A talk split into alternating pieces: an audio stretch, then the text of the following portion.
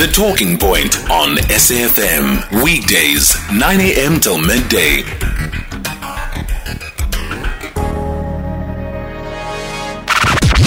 Bertha Charuma on SAFM.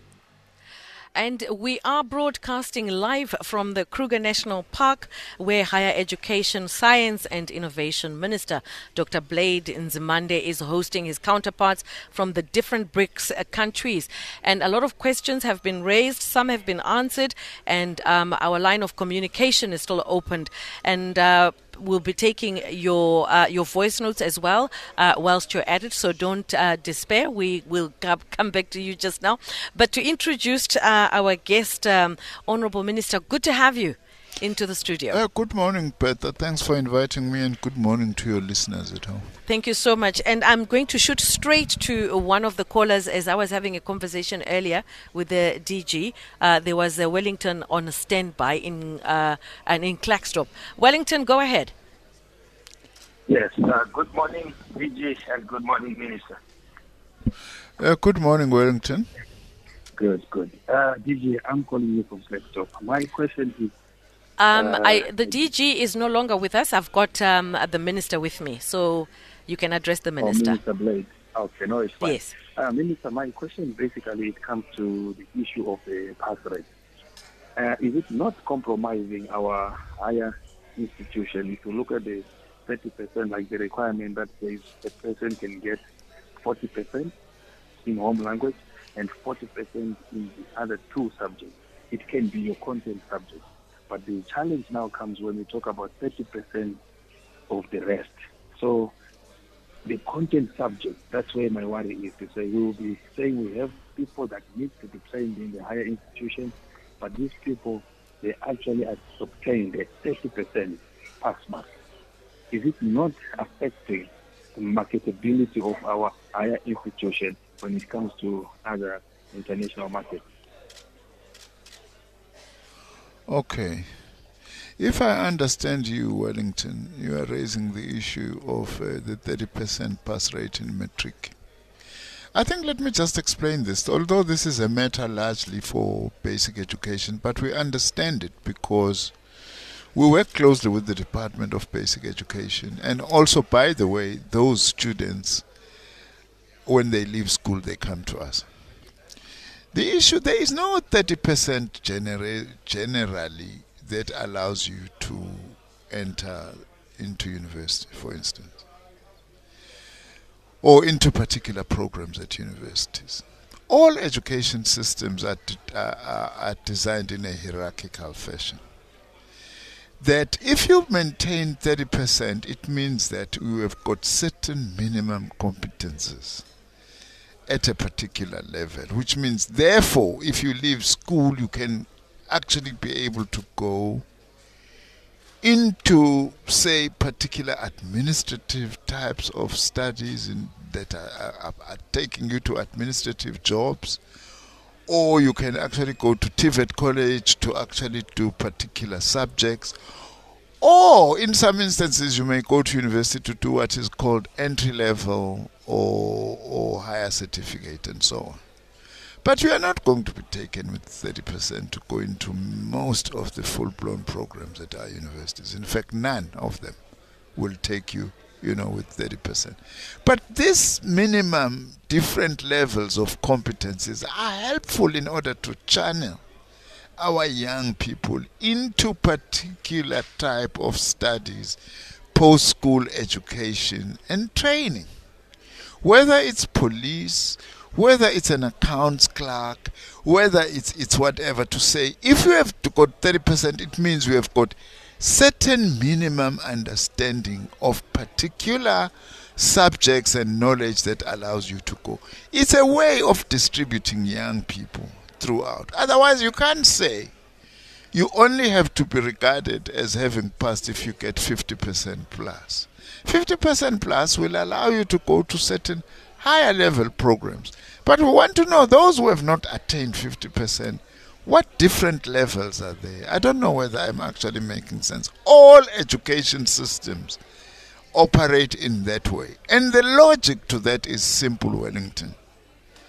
no human being must be thrown out into a dustbin. There is no dustbin for human beings. So we must know each person who comes out of school what competences that person have and at what level? And therefore what kind of pro? For instance we've got community colleges.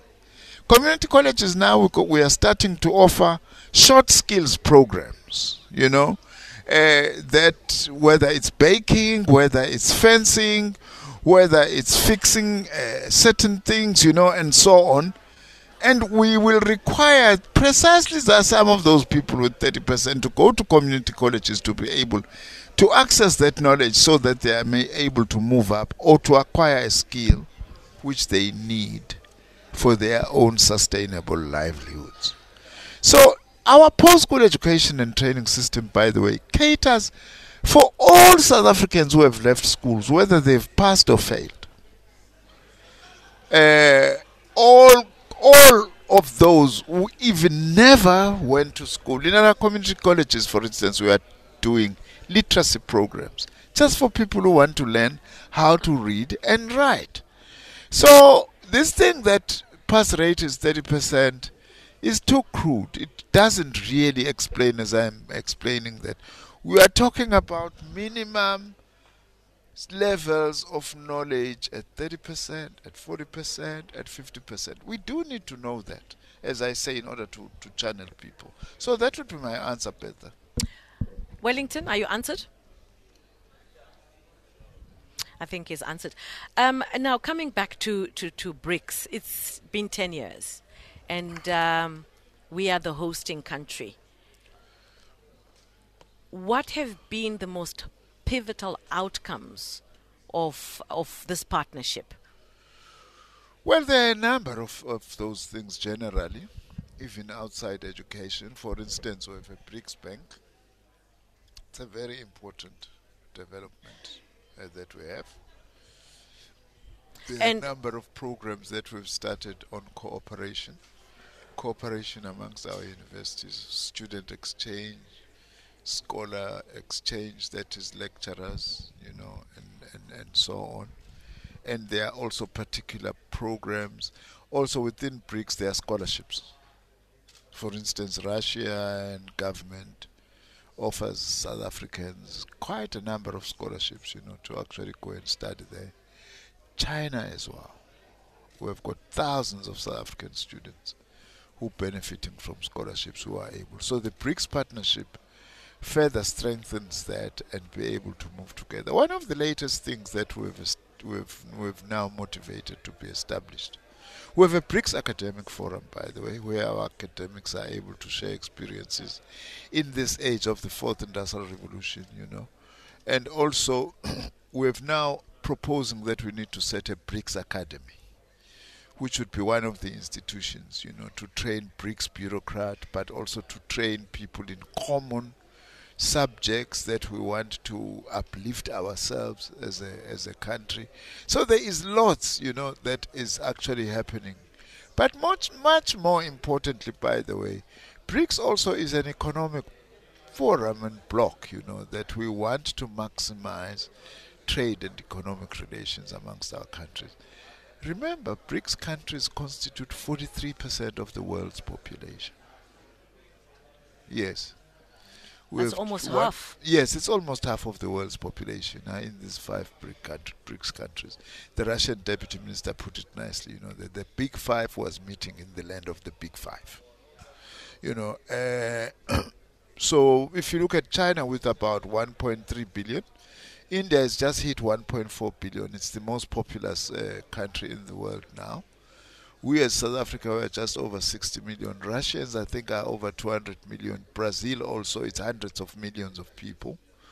So it's 43%, almost half of the world's population. If we can maximize economic, social, educational, scientific cooperation, for instance, we really can be an important role player that can begin to shift things in favor of developing countries. That is why there are so many countries who are wanting to join BRICS. In fact, our chairing of BRICS as South Africa coincides with a number of countries who have applied that they would like to join BRICS because they are seeing an opportunity of a potential alternative development path that is sensitive to the needs of our poor populations. Mm. And you highlighted currency.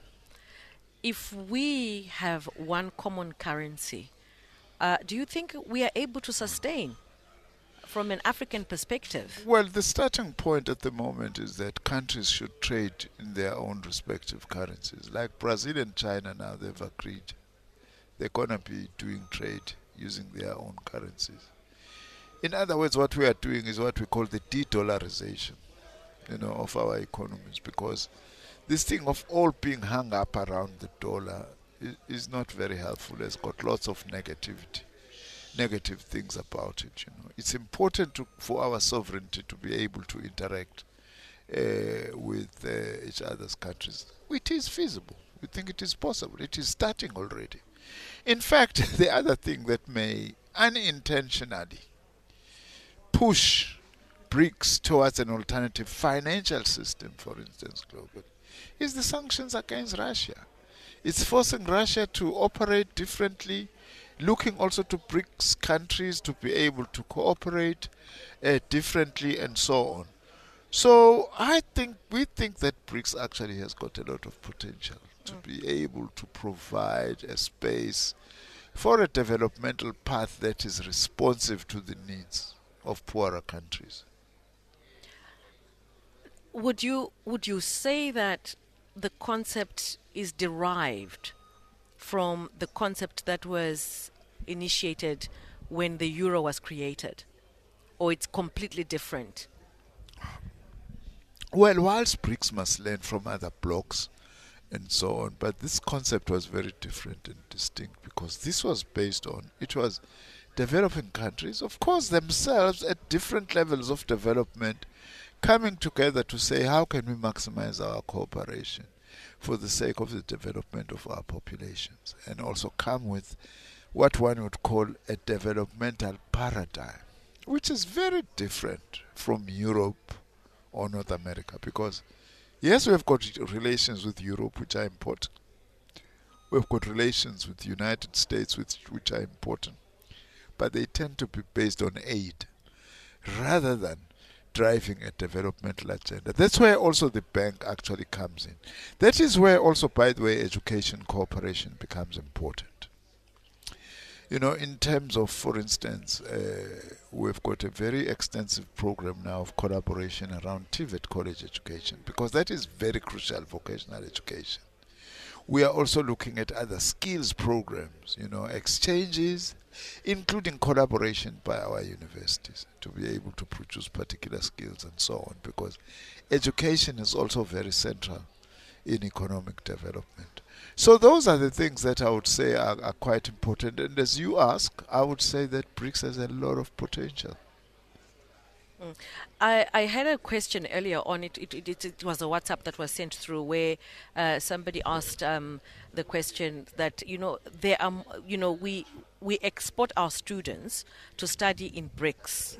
What are the chances of us evolving because we always export, but the system that we use hasn't adopted any international standards to improve our future. Uh, we talk vision. The reality is we are still behind or sabotaged. And uh, Brian Mabaye is the one who sent us um, um, that note from Protea Glen. We're What's not, your take? Our approach is not really to export our students such that they go for good. The scholarships that we have, we've got agreements, you know, that students must come back and work in South Africa and develop South Africa. And by the way, there is another very great advantage in having students studying in different parts of the world is that they come back to South Africa with different experiences that combined they are able to contribute new ideas, innovation into our economy, into our education system such that we are able to learn uh, from others. But I do understand that your caller is raising an important issue that there is usually a one way traffic of students from the African continent going to Europe, North America, Asia, and never coming back. But the model we are trying to pursue is to say those students who go abroad must actually come back to South Africa and be able to work in South Africa so that we are able to benefit from their skills. International exchange is very important for our education. Totally. I, I totally agree with you because then, you know, we end up learning tolerance. Because when you live in a foreign country, you do learn a thing or two. Absolutely. You do learn learn a thing or two. Yes. I, I do have, maybe let me take one or two voice notes before I just let you go because I know you have to yes. go. Uh, can we take one or two no, uh, voice notes? Hi, I got a question for your your guest there. Uh, regarding the BRICS and the and the partnership in terms of education, uh, I've got two of my children, both in medical school, just graduated there. But the thing is, the BRICS association with South Africa, we're still having a problem for them to be registered here in South Africa for the HPCSA. I mean, I, I would love him to share some in, insight on that. Thank you. Good morning. I'd like to know for a 37 year old unemployed who does not have a matric certificate or failed matric, are there any opportunities overseas in these BRICS countries for South Africans who are in this situation, just sitting at home, nothing to do? and culture on mutual recognition of qualifications. We are working at that now amongst BRICS so that qualifications that are offered in any of the BRICS countries are actually recognized amongst the BRICS members, which would include the issue of medicine. I know that there is a challenge in the area of medicine. For instance, the Chinese system is very different from ours. So we need then to align uh, such that uh, we are able to have those qualifications recognized. India also may have some differences in some instances, especially also in sensitive disciplines uh, or studies like medicine. In China, for instance, students do not go to hospitals until after they finish their basic degree. In South Africa, they go to hospitals from third year. That's our model. So all those are things, though, that we are actually committed to addressing because they also help us. As, they also help us in South Africa. We have only nine medical schools. We need much more medical schools like that. So if we can be able to send our students abroad to be able to study medicine, it would actually help us to produce the medical practitioners that we need. That's that would be my answer to this question. Mm. Let's take one more. Good morning. I'd like to know for a 37 year old unemployed who does not have a matric certificate or failed matric, are there any opportunities overseas in these BRICS countries for South Africans who are in this situation, just sitting at home, nothing to do? Well, uh, thanks, thanks for that question. We are trying hard to create opportunities in South Africa uh, for such students. There, there are a number of opportunities that they can explore. If you are 57 years old, you didn't do matric, you could actually apply to enter university or at TVET college. They, we have got a system of recognition of prior learning to say someone with your experience maybe no longer needs to write matric because your, your, your knowledge that you have acquired through life and experience will allow you to be able to access a university degree, for instance.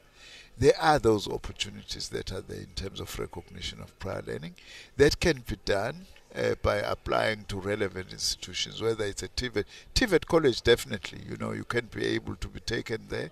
And I'm sure also at the universities, that's what you want to do.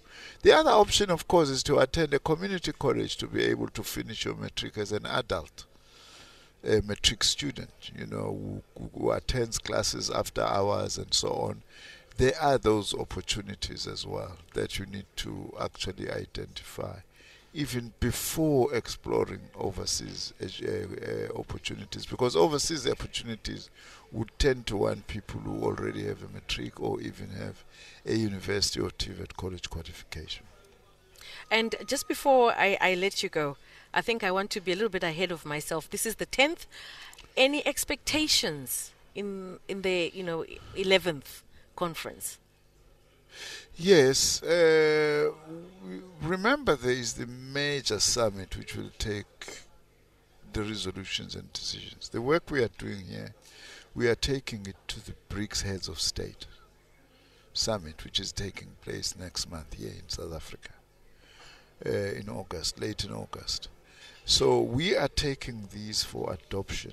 Uh, other ministries are also in departments are also doing the same thing, inviting other ministers in their portfolios to discuss, to come and adopt declarations. We are actually going to have a declaration. Yes, lots of things, you know, to, to actually commit to cooperate around climate change and share experiences is something that is very important because our needs as developing countries are much more different than developed countries when it comes to climate change. We need resources to be able to deal with mitigation of that. The challenge of out of school youth. You know, we intend to have programs and exchanges on how we deal with the huge challenge that we face as developing countries of having so many young people who are sitting at home doing nothing, you know, being unemployed. I've already spoken about the benefit of mutual recognition of qualifications. We're also going to be sharing entrepreneurial development. You know, how do we develop a culture of entrepreneurship amongst our students, amongst our populations? Sharing just amongst the BRICS countries, you know, is actually going to be a very important thing. Most importantly for us as South Africa, is BRICS TVET Cooperation Alliance to develop the TVET college sector because that's the sector we need to be increasing much more than the university sector because only six learners who start grade one actually go to universities. So the 94 we need to be addressing through other means. And the main one is to expand TVET college education. So BRICS, we have got excellent examples from Russia, from China, in terms of what they are doing we have a lot to learn out of each other in order to be able to drive this. So there's lots of real benefit. Already within BRICS, there are lots of students, even from TVET colleges now, that we take to China for work placement so that they get different environmental experience. As you were saying, you learn a lot also when you are not in your own country. You do. Yes. Well, I think we have to leave it there. Higher Education, Science and Innovation Minister Dr. Blade Nzimande and sharing some insight into uh, the BRICS conference. And I think we also need to be positive and see where it goes. Hopefully, in the at the 11th conference, uh, we will get um, different results. Not that the results we're getting now uh, are not sufficient enough. Thank you so much for coming through and joining us on the Talking Point on SAFM. Thank you very much, Beth. Thank you. Let's go to news. It's just gone after 11:30.